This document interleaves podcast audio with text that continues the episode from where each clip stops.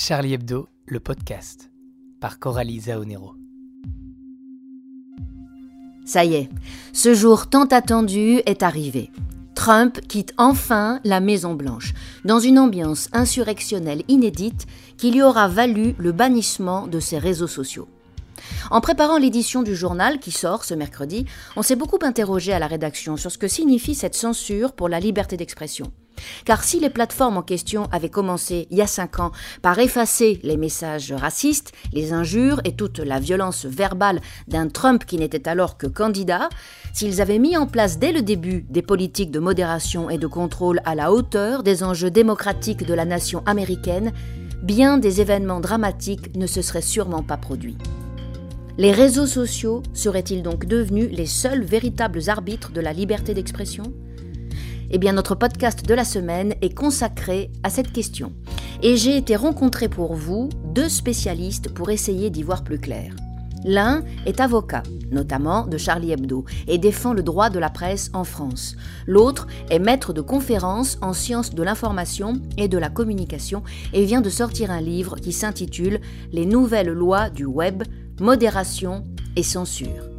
Entretien avec Richard Malka et Romain Badouard.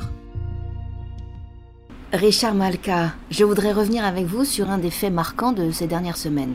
Twitter qui a censuré Trump alors qu'il était encore le président des États-Unis d'Amérique. Certains ont dit enfin, et même euh, c'est pas trop tôt, et d'autres, attention, c'est une atteinte à la liberté d'expression. Alors vous, qui en êtes un des défenseurs et qui êtes aussi un avocat des droits de la presse en France, qu'est-ce que vous en dites ? Je suis plutôt inquiet, même si en l'occurrence... Euh...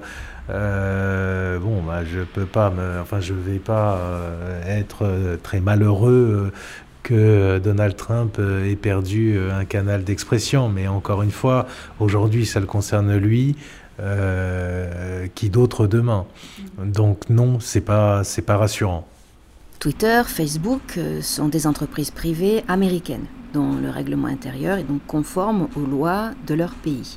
C'est-à-dire, le premier amendement de la Constitution américaine protégeant la liberté d'expression, eh bien, elles ont le droit de tout dire. Alors, où en est-on de notre capacité à les faire s'adapter à nos législations ? euh, Elles n'ont pas de, rep- de représentants légaux en France, euh, et quand on les sollicite, Euh, parce qu'il y a des propos outrancièrement injurieux, euh, des menaces de mort, euh, bah, ils nous disent de nous adresser aux États-Unis euh, et ils nous envoient balader. Ça, c'est la réalité de tous les avocats de presse aujourd'hui. Il y a une absence totale euh, de collaboration de ces plateformes euh, qui ne se sentent pas du tout concernées par le droit français. Euh, il n'y a aucun respect de leur part des législations nationales. Il y a un mépris total du droit français, euh, en l'occurrence. Il y a une absence de collaboration. Donc euh, non, je ne leur fais aucune confiance. Tant qu'on n'aura pas résolu les deux problèmes principaux que sont... Euh, elles n'ont pas de représentants légaux en France, contrairement à tous les journaux, à tous les médias qui sont obligés d'avoir un directeur de la publication français. Elles, elles n'en ont pas, ces plateformes-là. Donc tant qu'elles n'ont pas quelqu'un de responsable en France, bah, vous pouvez faire tout ce que vous voulez. Elles n'en auront jamais rien à faire, puisqu'elles vous répondent bah, « allez, allez, allez saisir un juge américain », qui, de toute façon, nous enverra balader, puisqu'il euh, y a le premier amendement. On peut faire toutes les réformes que l'on veut, toutes les nouvelles lois, tant qu'il n'y aura pas un responsable légal, ça ne servira à rien. Et deuxièmement, il y a une réflexion à mener sur l'anonymat. Alors là, c'est plus complexe, parce que euh, c'est pas tout blanc et c'est pas tout noir. Il y a des cas d'espèce où l'anonymat est légitime. Euh, de la même manière qu'un journaliste peut écrire sous pseudonyme, ou que si vous avez vingt ans et que vous avez euh, une pensée qui n'est pas euh, conforme euh, à la majorité sur tout un tas de sujets, sur le féminisme ou euh, euh, sur le blasphème ou euh, sur des débats de société, bah, vous n'avez pas forcément envie de parler euh, de manière sous votre vrai nom, même si vous ne dites rien de répréhensible, parce que euh, les, les, les réactions pourraient être violentes. Euh, donc l'anonymat peut parfois être légitime, justifié, quand on n'en abuse pas pour injurier, insulter, menacer de mort. Donc il y a une réflexion à mener sur la possibilité de lever l'anonymat dans des cas où, à l'évidence, c'est utilisé pour enfreindre la loi et pour propager la haine. On est au début, en réalité, de l'ère numérique. Et réguler, euh, c'est très compliqué, c'est techniquement compliqué, ça ne peut être que mondial. Euh, on tâtonne, tous les pays tâtonnent, cherchent des solutions. Euh, il y a eu une loi, une grande loi en Allemagne, euh, mais même aux États-Unis, euh, c'est, c'est, ça pose problème et on réfléchit. Il y a une nouvelle directive européenne. Donc on cherche les solutions parce que c'est en train de déstabiliser profondément euh, tous nos pays, tous nos régimes, la démocratie elle-même. Bon bah alors, est-ce que ça voudrait dire finalement qu'il n'y a que les dictatures qui arrivent à les faire s'adapter à leurs lois ? Non, il n'y a pas que les dictatures, mais, euh, mais enfin chez eux ça va plus vite effectivement. C'est pas, je ne fais pas l'apologie des dictatures, mais c'est vrai que dans nos pays, bah, y a des, y a des lobbies, il y a des processus législatifs qui sont compliqués. Euh, on peut, bah, c'est comme sur le Covid, il y a des choses qui ne seraient pas acceptées par le public, et tant mieux. Euh, mais du coup, il y a parfois une efficacité qui est moindre. Est-ce que vous pensez que ce sont les dirigeants de ces plateformes qui sont en train de devenir les véritables arbitres de la liberté d'expression ? Oui, parce qu'ils imposent complètement leur logiciel, leur paradigme, leur culture américaine. C'est-à-dire, on l'a vu d'ailleurs, nous, à Charlie Hebdo, parce qu'ils refusaient de publier les unes de Charlie Hebdo. Et c'était il y a des années et des années. Il ne s'agissait même pas de caricatures virulentes, simplement de simples caricatures. Ça les choquait. Tout ce qui est sexuel les choque. Oui. Euh, bon, il y a des cas célèbres où ils ont été euh, censurés... Euh, des martines euh, ou euh, des choses complètement anodines. Euh, et puis en plus, c'est fait par des logiciels. La caricature, en fait, ça ne fait pas vraiment partie de leur culture. C'est pas du tout leur culture. Euh, donc, bah, c'est leurs critères, leur culture euh, qui s'imposent à nous. Et c'est très pernicieux, mais c'est aussi leur vision de la société.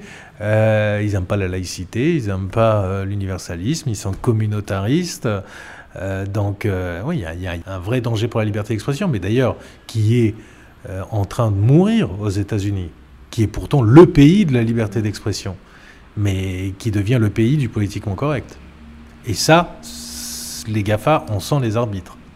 Et est-ce que vous pensez que la stabilité de nos démocraties est menacée ? Ah oui, je le, je le pense vraiment. Mais je pense que c'est un tel changement anthropologique.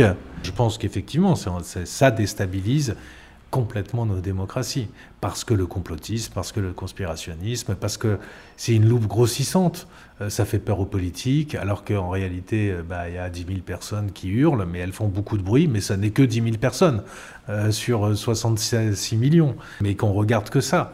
Ça a tout changé. Avant, ne s'exprimaient que euh, les experts, euh, aujourd'hui tout le monde s'exprime. Alors ça a du bon, c'est un formidable euh, atout démocratique, c'est enrichissant, mais ça permet aussi l'expression de n'importe quoi.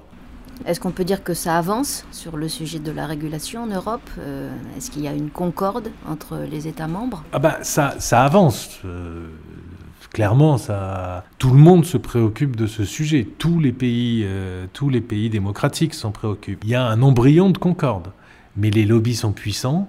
En face, très puissant. Il ne faut pas faire du complotisme à l'envers, hein.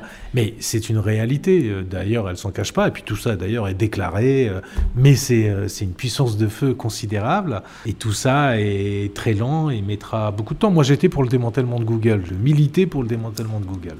Parce qu'aucune entreprise n'a jamais eu autant de pouvoir dans l'histoire de l'humanité. Bien plus que celles qui ont été démantelées par les États-Unis, la Standard Oil, enfin sur le fondement de la loi Sherman, mais on est déjà, euh, il est déjà tard. Qui osera encore ? Il y a des projets hein, euh, au Parlement européen. Euh, je pense que tout ça mettra beaucoup de temps et qu'entre-temps, les dégâts sont considérables. Euh, et, et la déstabilisation de nos démocraties euh, euh, sous l'effet de la culture anglo-saxonne, effectivement, est euh, préoccupante. Merci beaucoup, Richard, d'avoir répondu à mes questions. Merci à vous.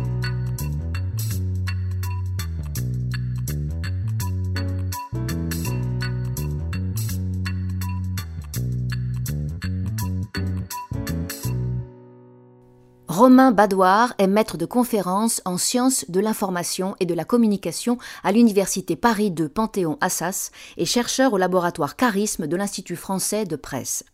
Il a notamment publié « Le désenchantement de l'Internet » en deux mille dix-sept et il vient de sortir aux éditions Seuil un livre qui s'intitule « Les nouvelles lois du web, modération et censure ». Je l'ai rencontré pour Charlie et il a accepté de répondre à mes questions. Est-ce que vous pouvez nous expliquer comment sont définies les règles et donc les limites sur Twitter et plus généralement sur les réseaux sociaux et, et qu'est-ce qui les définit ?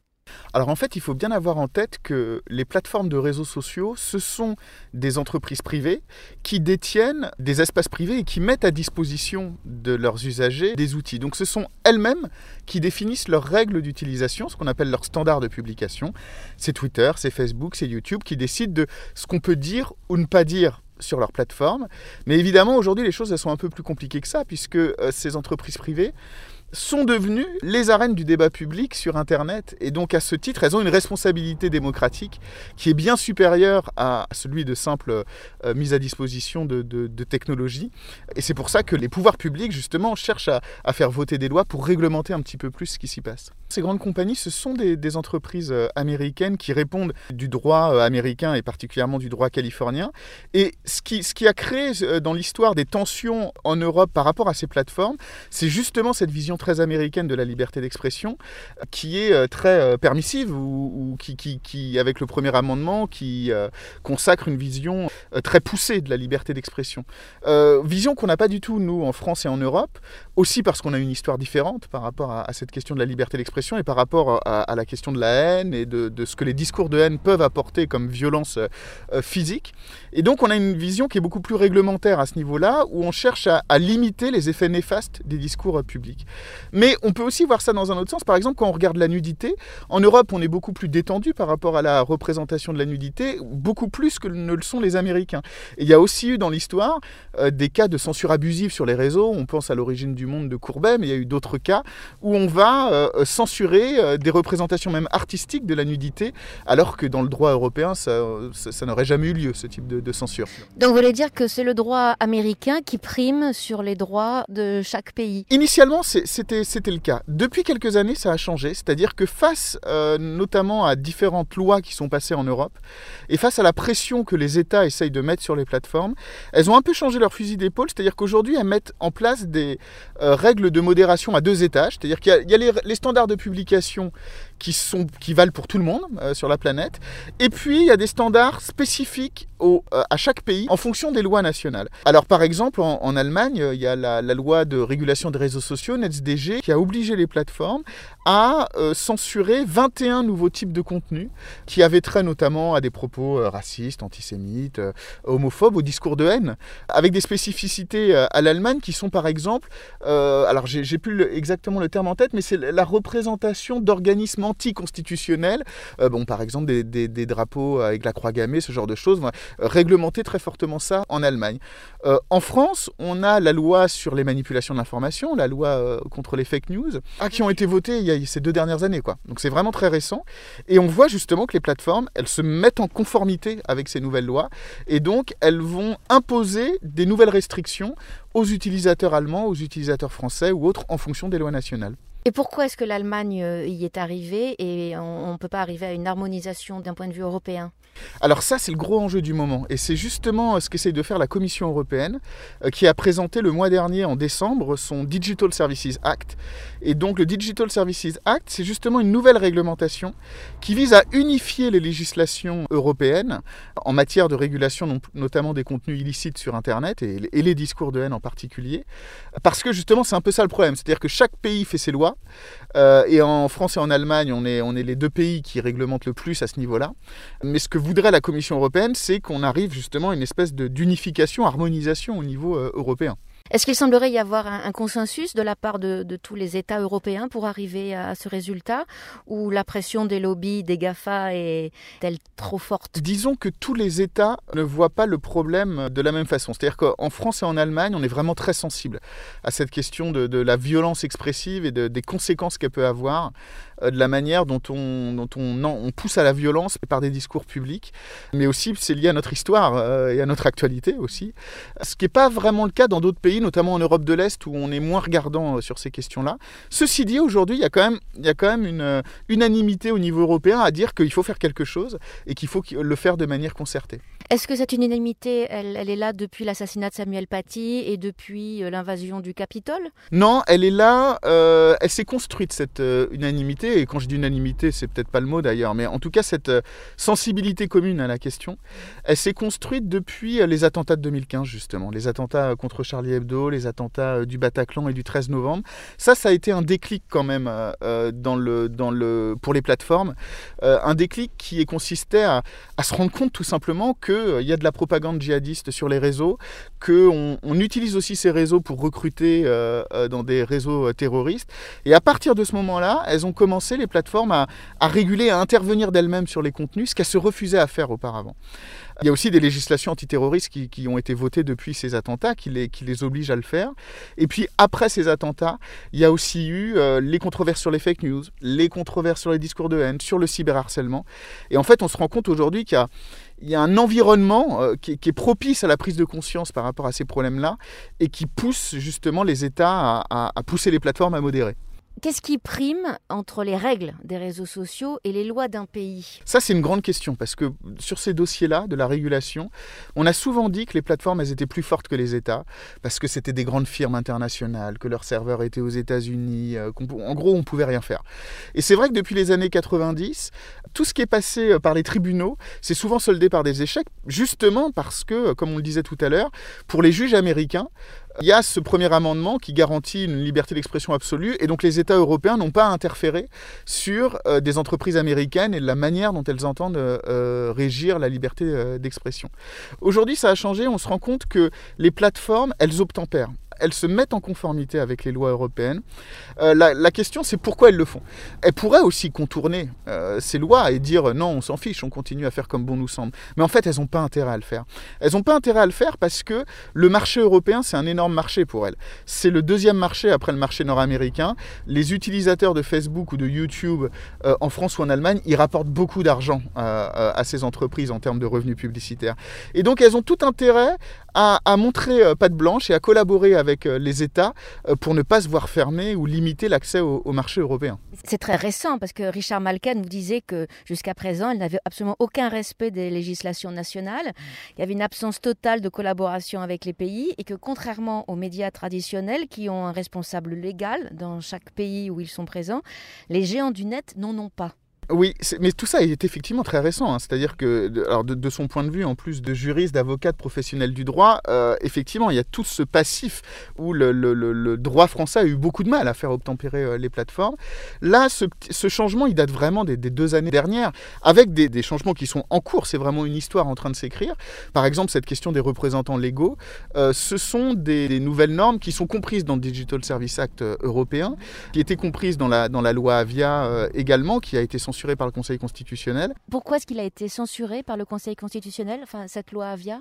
La, la loi Avia, euh, c'était la loi de lutte contre les discours de haine sur Internet qui devait entrer en vigueur et, et être votée euh, l'année dernière, présentée par la députée Laetitia Avia, euh, qui mettait en place différentes mesures, dont une mesure qui était très controversée, qui était l'obligation faite aux plateformes de euh, supprimer les contenus euh, haineux qui leur étaient signalés en l'espace de vingt-quatre heures. Pourquoi c'était controversé ?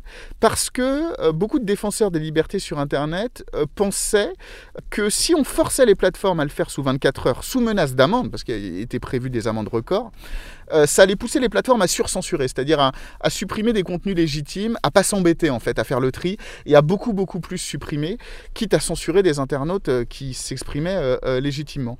Et c'est à ce titre que le, le Conseil constitutionnel, justement, a, a censuré la loi Avia en considérant que c'était euh, une mesure qui était disproportionnée et qui portait atteinte à l'exercice de la liberté d'expression. Et aujourd'hui, on a, on a tendance à beaucoup critiquer les réseaux sociaux, euh, peut-être à juste titre, mais aussi, il faut bien voir qu'ils ont aussi accompagné un mouvement de libération de la parole, ces réseaux sociaux, euh, dans le passé.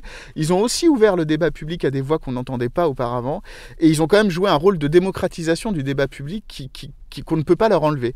Euh, après, ça ne leur empêche pas d'avoir des responsabilités, mais euh, il ne faut pas non plus jeter le bébé avec l'eau du bain. Vous pensez à, à, à MeToo sûrement, et même aux, aux révolutions arabes, exactement, dont on fête les dix ans euh, très, très prochainement, et qui ont quand même permis euh, l'avènement de certaines démocraties dans des pays qui, qui étaient dans des dictatures. Tout à fait, MeToo, le, le, le printemps arabe, mais il y a beaucoup d'autres exemples. Il y a beaucoup de voix qu'on n'entendait pas dans le débat public, même des minorités sur les questions des discriminations, par exemple, euh, qu'on entend assez peu dans les médias traditionnels, et qui utilisent les réseaux pour se faire entendre. Et c'est une bonne chose, en fait, qu'on arrive à entendre ces voix-là qu'on n'entendait pas auparavant.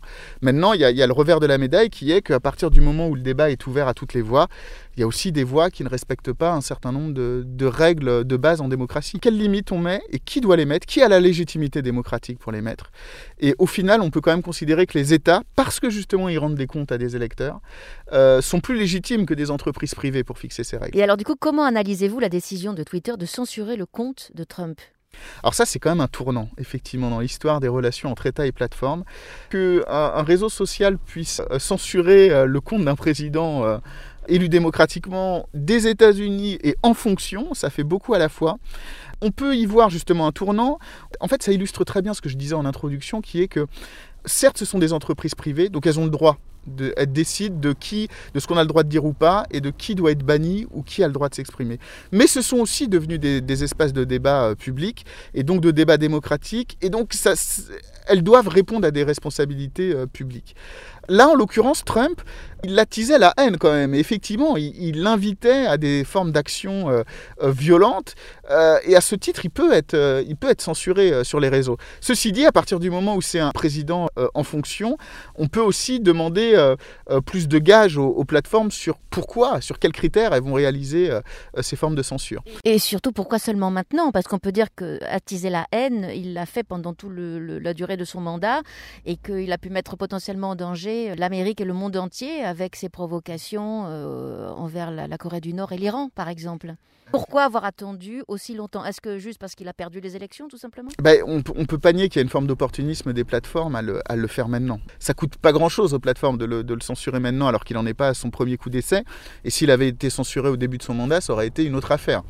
Est-ce que vous pensez possible euh, que lui-même et puis ses admirateurs et ses partisans, qui sont richissimes, puissent euh, créer d'autres plateformes qui échappent totalement aux réglementations initiales? Chaque plateforme décide de ses règles d'utilisation. Donc si des réseaux, des plateformes, des applications veulent être des applications de débat sans aucune modération, elles peuvent le faire jusqu'à présent. Mais justement, ce que, ce que veut faire l'Union européenne, c'est justement imposer à des plateformes qui proposeraient des espaces de débat Un, un minimum de règles à respecter, et notamment celle d'avoir des modérateurs. C'est-à-dire qu'aujourd'hui, étant donné les, les enjeux quand même de, de violence dans le débat, de, de, de, de violence physique, de tension dans le débat, et cetera, euh, on, on peut difficilement nier que euh, c'est compliqué pour un, pour un fournisseur de contenu de, de dire qu'il ne va pas modérer les, les propos, parce que justement, ça, ça veut dire qu'il va y avoir beaucoup de propos racistes, d'appels à la violence, de cyberharcèlement, et, et qui, qui sont difficilement acceptables aujourd'hui. C'est Cela dit, c'est encore possible, notamment aux États-Unis. On peut, Parler a été censuré. On peut imaginer que d'autres, d'autres applications prendront le, le relais. Ces modérateurs, qui sont-ils réellement? Est-ce que ce sont des logiciels qui se cachent derrière, ou alors des gens qui triment quinze heures par jour et qui regardent toutes sortes de contenus? Il y a les deux, justement. Il y a les deux. Il y a à la fois des modérateurs. Alors, ils sont trente mille chez Facebook, ils sont un peu moins chez, chez Google pour YouTube, et qui vont justement évaluer les signalements qui leur, qui leur sont faits. Mais en fait, ils, ils pourraient être cent mille, ils pourraient être un million. Ils ne seront jamais assez nombreux par rapport au, au, à la quantité de contenu qui est publié, hein, sur YouTube. YouTube, c'est cinq cents heures de vidéos qui sont chargées chaque minute, c'est trois cent cinquante mille tweets, il y a des milliards de contenus postés tous les jours sur Facebook, donc on, on pourrait avoir un million de, de, de, de modérateurs, ça ne suffirait pas. Donc face à ce problème, ce que font les plateformes, c'est mettre en place des outils de détection automatique, qui, des algorithmes qui vont scanner les contenus à la recherche de mots interdits, de phrases interdites, d'images interdites, pour euh, les stopper. Et en fait, aujourd'hui, la, la, la grande majorité de la modération euh, euh, se fait via ces outils de détection automatique. Et ce qui est à la fois très efficace, et ce qui, est, en même temps, montre des limites aussi, parce qu'il y a des formes de censure abusive, parce que les algorithmes n'arrivent pas à prendre en compte le, le contexte euh, d'un, d'un propos. Par exemple, entre un propos euh, misogyne qui est utilisé euh, entre deux copines qui plaisantent et un propos misogyne qui est utilisé par un homme qui parle euh, de toutes les femmes. Le second degré. Il y a un second degré. Oui. Les algorithmes, ils n'arrivent pas à prendre euh, en considération le et second degré. Et l'intelligence artificielle, est-ce que vous pensez qu'elle pourra pallier à ce manque d'humour ou de, de, d'ironie euh, des logiciels actuels? Alors, il y a des grands progrès qui sont faits euh, au niveau de l'intelligence artificielle, notamment de l'analyse sémantique, pour prendre en considération un peu le sens des propos. Ça, c'est sûr. Est-ce que ça suffira ? Euh, c'est compliqué parce que justement la communication humaine, elle est quand même très complexe. L'ironie, le second degré, euh, tout ça, tout ce qui est contextuel à un échange, euh, c'est, c'est interprétable euh, par des humains.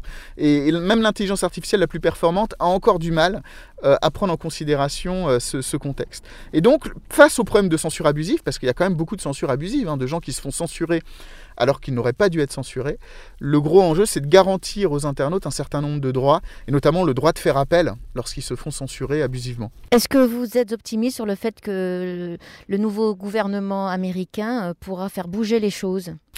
Euh, alors le nouveau gouvernement euh, américain, je ne sais pas. Euh, la Commission européenne, un petit peu plus. Euh, disons que je suis, je suis optimiste, assez optimiste, parce que c'est quand même un dossier sur lequel il, il, il ne s'est rien passé pendant, pendant des années et des années. Là, ça bouge beaucoup. Euh, y a des lois qui passent, il y a des, des associations qui se mobilisent, il y a les citoyens qui prennent conscience du sujet, il y a les médias qui en parlent, et puis il y a les plateformes qui bougent aussi, hein, qui, qui, qui changent leur fusil d'épaule à ce niveau-là. Euh, est-ce que ce sera suffisant? Je ne sais pas. En tout cas, ça bouge. Est-ce que vous pensez que ces plateformes sont en train de devenir les véritables arbitres mondiaux de la liberté d'expression et du débat public? Est-ce que vous trouvez que c'est à eux d'en définir les limites?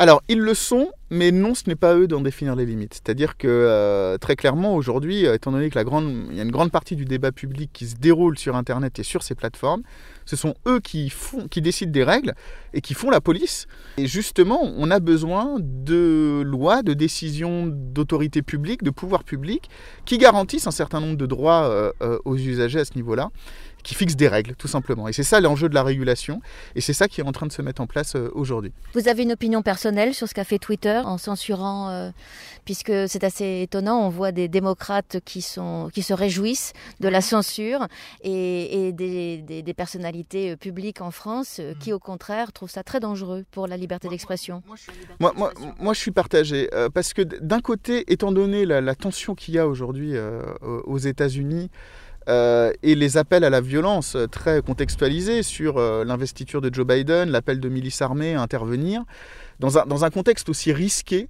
euh, c'est compliqué de laisser euh, euh, propager des, des appels à la violence, même si elles viennent du président. Il me semble que dans un contexte euh, aussi, aussi euh, houleux, euh, c'est plutôt bien que les plateformes prennent leurs responsabilités.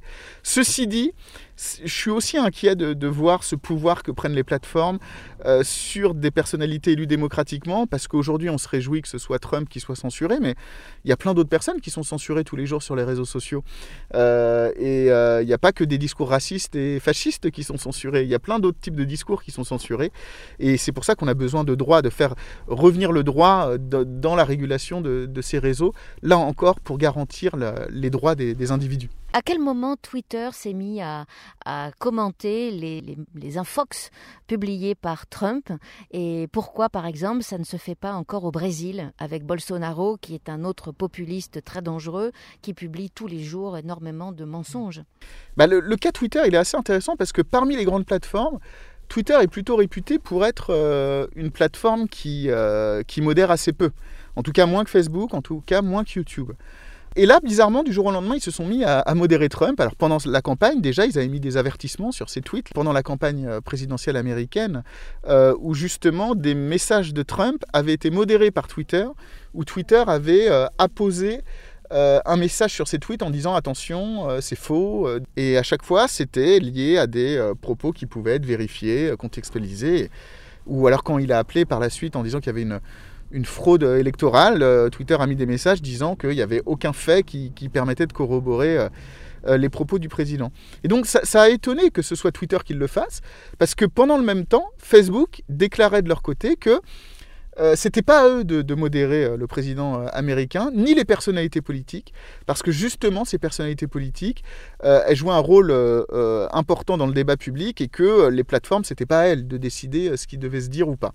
Mais on, on voit bien que face à une personnalité comme Trump, euh, cette posture, elle n'a pas tenu longtemps, parce qu'il y a eu un moment où elles ont dû prendre leurs responsabilités. Et ce qu'elles laissent faire des violences politiques qui, quand même, là, ont passé un cap avec l'invasion du Capitole, euh, où est-ce qu'elles essayent de les, de les endiguer. euh, Facebook aussi, pendant la campagne, avait d'abord été laxiste sur le mouvement complotiste QAnon et a finalement décidé de supprimer les comptes QAnon. Euh, voilà, donc là, on voit qu'elle passe, qu'elle passe vraiment à l'action euh, dans la, la modération de, de, ces, de ces espèces de milices, quoi. Est-ce que vous pouvez nous décrire l'architecture de ces grandes entreprises? C'est-à-dire, ça me semble très pyramidal. Il y a Zuckerberg, Facebook, qui est tout en haut de la pyramide, et ensuite un conseil d'administration, des, des actionnaires extrêmement riches qui jouent en bourse.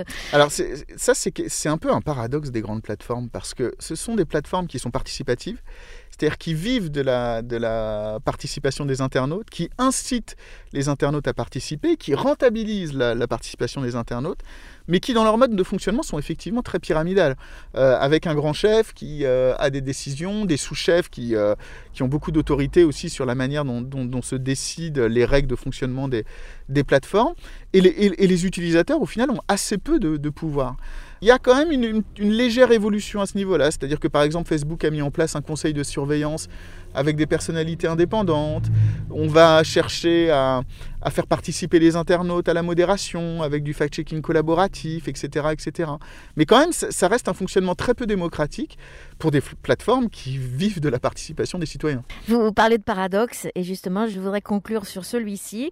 Alors que les contenus publiés n'ont jamais été si violents, et semble échapper à tout contrôle, eh bien le, le politiquement correct semble pourtant venir à bout de la liberté d'expression aux États-Unis, alors que le, le premier amendement de sa Constitution a veillé à la rendre intouchable. Qu'est-ce que vous pensez de ce paradoxe ? Alors, en fait, et ça c'est effectivement aussi, vous avez raison de le dire, c'est un paradoxe, euh, c'est-à-dire que le, le, la censure, elle ne vient pas que des plateformes, elle ne vient pas que des États, elle vient aussi des internautes eux-mêmes. Et ça, c'est quelque chose qu'on observe ces dernières années, euh, cette appétence pour la censure des internautes à travers ce qu'on appelle des raids, euh, d'internautes qui vont chercher à faire taire des opposants qui, qui pensent différemment d'eux, en faisant par exemple des signalements abusifs, donc en, en, en, en signalant en masse un compte qui pourtant n'a rien à se reprocher, mais qui va se faire censurer, ou des publications. Et ça, c'est vraiment lié à l'état du débat public sur Internet aujourd'hui, qui n'est pas du tout un débat contradictoire qui vise à l'échange, qui est plutôt un espace public dans lequel tout ce qui compte, c'est la visibilité. Il faut offrir le plus de visibilité aux arguments qu'on défend, aux causes que l'on défend. Et ça, ça passe aussi par réduire au silence les gens qui ne pensent pas comme nous. Et ce qui est un peu triste, c'est que ces, ces méthodes de, de, de silencing, donc de faire taire les opposants, euh, à la base, ça vient quand même de, de mouvements de l'extrême droite américaine, de l'alt-right, et cetera. Euh, mais qui ont été, qui se sont répandus de tous les bords politiques, et aujourd'hui qui sont des modes d'action, d'action collective qui sont très partagés sur les réseaux sociaux, justement. Ça, la question, c'est de savoir euh, dans quel espace de débat on va échanger demain, euh, à quel point on aura face à, accès à des débats vraiment contradictoires, parce que euh, avoir accès à des arguments contraires à ce qu'on pense, à nos opinions, c'est aussi une des, une des conditions du fonctionnement du débat public en démocratie, c'est-à-dire que pour qu'on soit capable, nous, en tant que citoyens et citoyennes, de nous faire notre propre opinion, bah, il faut qu'on soit mis en face d'opinions contraires et de, de, de gens qui ne sont pas d'accord avec nous. Et ça, c'est quand même ce qui arrive de moins en moins sur Internet, avec un autre phénomène qui est celui des bulles informationnelles, des bulles de filtre, où on va nous enfermer dans une manière de, de penser. Et ça, je pense qu'il faut qu'on soit, qu'on soit vigilant à ça, en tant que citoyen et citoyenne, et qu'on, et qu'on garde le goût du débat contradictoire. Ben merci beaucoup, Romain, de nous avoir répondu. Je vous remercie. Merci à vous.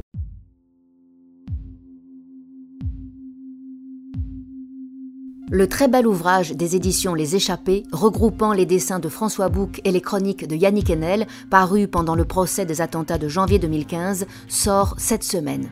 Vous pouvez le trouver dès à présent en librairie, mais aussi le commander sur notre site charlie hebdo point f r, où vous aurez également accès gratuitement à tous les podcasts parus depuis le début du procès, c'est-à-dire depuis le mois de septembre. N'hésitez pas à le partager et à soutenir sa diffusion en vous abonnant au journal, dans lequel vous trouverez toutes les chroniques, les dossiers, les enquêtes menées et écrites par la rédaction. Et comme Charlie Hebdo est avant tout un journal de dessinateurs, vous aurez accès à tous les dessins de Coco, de Félix, d'Alice, de Juin, de Fools, de Risse, de Biche, de Salch, de Villemin, de Willem, de Cooper, de Guiduche, de Diem et de Zorro.